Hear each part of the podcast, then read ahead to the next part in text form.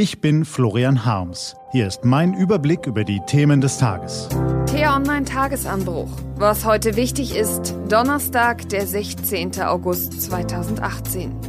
Gladbecker Geiseldrama, Wiederauferstehung der Beatles und was den Lügner Trump vom Lügner Clinton unterscheidet. Gelesen von Carina Frohn.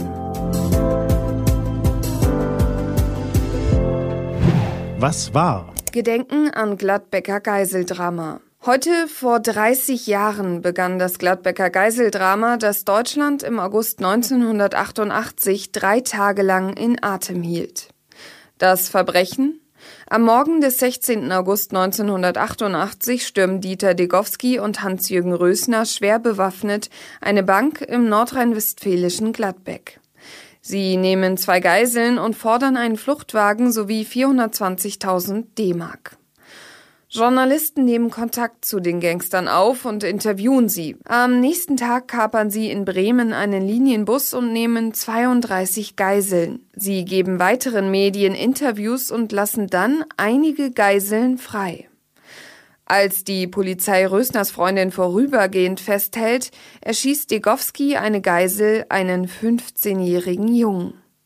Bei der weiteren Verfolgung verunglückt ein Polizist tödlich. Am Mittag des 18. August greift ein Spezialeinsatzkommando auf der Autobahn bei Bad Honnef zu. Die folgen Rösner und Degowski werden im März 1991 zu lebenslanger Haft verurteilt, Rösner mit anschließender Sicherheitsverwahrung. Die Polizei überarbeitet ihre Einsatztaktik für solche Szenarien grundlegend. Bremens Innensenator tritt zurück. Die Medien werden wegen mangelnder Zurückhaltung massiv kritisiert. Der Deutsche Presserat legt später fest, dass es Interviews mit Tätern während des Geschehens nicht geben darf. Das Gedenken heute.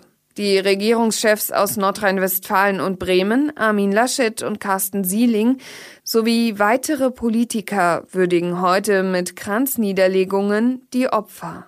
Die Reunion der Beatles. Vor einigen Jahren gaben bei einer Digitalkonferenz in Austin, Texas, Softwareprogrammierer aus Los Angeles einen ungewöhnlichen Workshop. Sie wollten John F. Kennedy vor dem Kapitol in Washington eine Rede halten lassen, David Bowie auf eine neue Welttournee schicken und Elvis Presley ein Duett mit Lady Gaga singen lassen.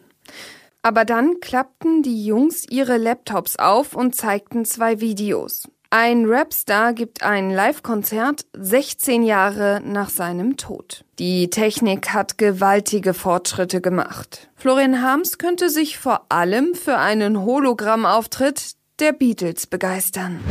Was steht an? Die T-Online-Redaktion blickt für Sie heute unter anderem auf dieses Thema. Im Weißen Haus sitzt ein Präsident, der nicht einmal, sondern x-mal lügt wie gedruckt. Laut einer Erhebung der Washington Post sagt Donald Trump durchschnittlich 7,6 Mal pro Tag nicht die Wahrheit. Aber anders als Bill Clinton schadet es ihm bisher nicht. Diese und andere Nachrichten, Analysen, Interviews und Kolumnen gibt's den ganzen Tag auf t-online.de.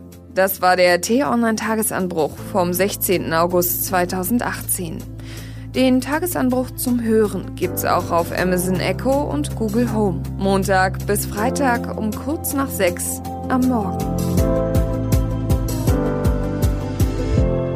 Ich wünsche Ihnen einen frohen Tag. Ihr Florian Harms.